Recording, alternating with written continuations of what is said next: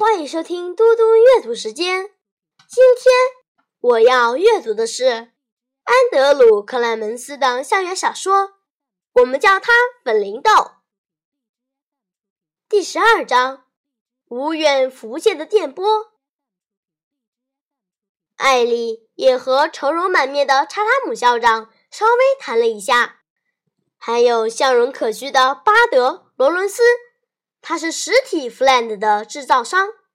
接着，他又录制了报道的开场白和结语，然后摄影小组便结束工作，开车回到卡林顿镇，整理编辑所有采访段落，最后剪辑成两分钟的新闻报道。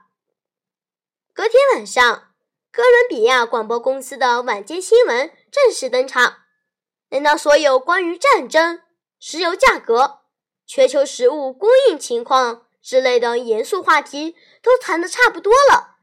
这时，主播先生调整了一下坐姿，直视摄影机，露出了一抹微笑。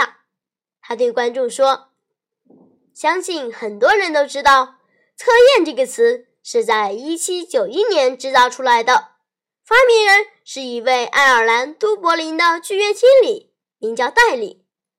当时。”他跟某人打赌说，他可以发明新的英文词，而且他要在城里每一面墙、每一栋大楼都用粉笔写上“测验”这四个英文字母。到了隔天早上，果不其然，到处都可以看到这个字。接下来不到一个星期之内，全爱尔兰的人都很想知道这个词到底是什么意思。一个新词就这样诞生了，像这样一个新闻词，由一个人独自发明，而且没有特殊理由。测验可说是有史以来唯一的一个词，而且一直使用到现在。但现在又有一个新的词创造出来了，就是 “fland”。接下来由记者艾丽·罗尔德森在新罕布什尔州的西铁镇为您报道。艾丽出现在屏幕上，潘西做了一段开场介绍。接下来，就在那小小的电视屏幕上，格兰杰老师、尼克、巴德和尼克的妈妈一一现身。他们对着电视机前面的两千万名观众说明何为 “fland”。在这两千万名观众之中，有一位是知名脱口秀节目《戴维·赖特曼之午夜漫谈》的制作人。两千万名观众之中，另外有一位是《食人》杂志的撰述委员，还有一位是帮儿童杂志《三二一接触》写稿的作家，数十位各路作家、电视节目制作人和营销企划都在晚间新闻看到这则报道，他们全都从中嗅到好新闻的气息。随后的三个星期。这个古怪有趣的新词在全国男女老少之间口耳相传，小小孩子再也不说喷了。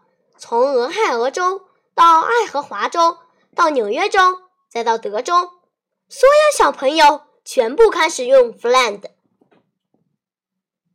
各方订单也如潮水般涌向巴德罗伦斯，大家都想订购印有 “fland” 字样的东西，不管什么都好。于是，他又对这门生意重新燃起兴趣。不过这下子麻烦可大了。巴德的律师提醒他：“你看到那边一大摞订单了吗？真麻烦，那正是伤脑筋的来源。我们已经提出商标申请，不过那只能算是一份申请书。现在全国都知道那小子才是发明这个词的人。”除非你和他爸爸达成协议，否则只能入宝库却空手而返，说不定还会惹上一场赔偿金额高到破产的官司。那小子拥有这个词。中午时分，尼克的爸爸回家吃午饭，艾伦太太请他回电话给巴德·罗伦斯，好像跟那个新词有关。对尼克的爸爸汤姆·艾伦来说，这可不是什么好消息。他对这阵子的混乱情势感到又烦又累。为了最近发生的一连串无厘头事件，他常常没办法兼顾自己五金行的生意。例如，已经好几个礼拜他没有处理文件，现在要是能及时处理圣诞节的订单，就谢天谢地了。虽然他很不想和这件事再有任何瓜葛，但他与巴德是多年好友，于是。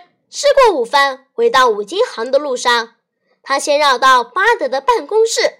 “嘿，汤姆，看到你真高兴。”巴德一边说着，连忙站起身，绕过桌子，走上前来握手。“请坐，请坐。”汤姆坐下来，浑身不自在。巴德就拉了另一张椅子过来。在西铁镇住了一辈子，从来没看过镇上搞得这么鸡飞狗跳吧？你和你妻子金妮相比对，呃，这么棒的儿子，感到很光荣吧？其实巴德压根忘了尼克的名字。汤姆在椅子上摇了摇，点点头。也对啦，他还蛮不错的，好的没话说。不过巴德啊，我跟你说，我还是更希望所有的事情立刻烟消云散，息事宁人。大家根本是小题大做嘛！就在此时，电光火石一闪，巴德终于懂了。他知道该怎么做才能得到他想要的。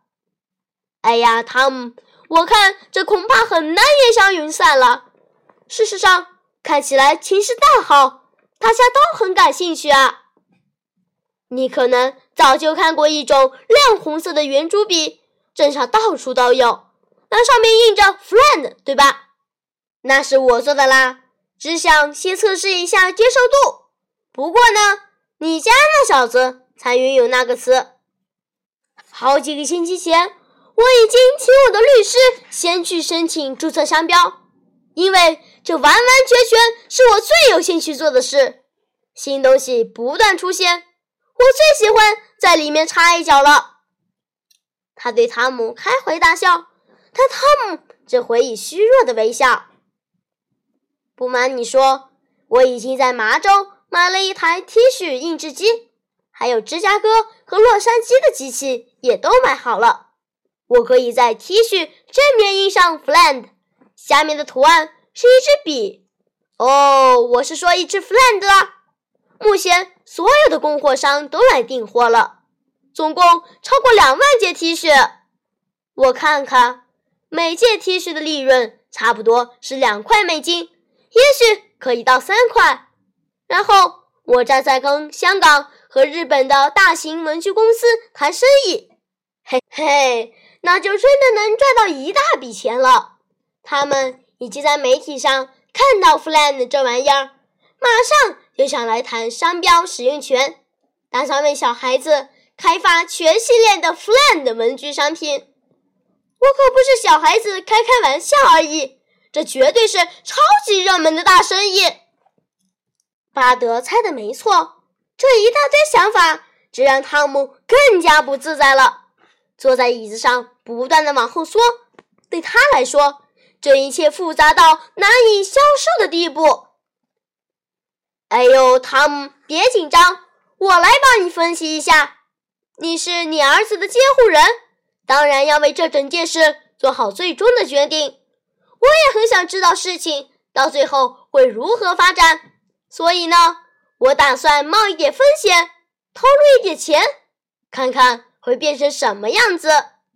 可是我必须得到你的同意，我需要你在这些商标申请文件上面签名，也需要跟你谈好条件。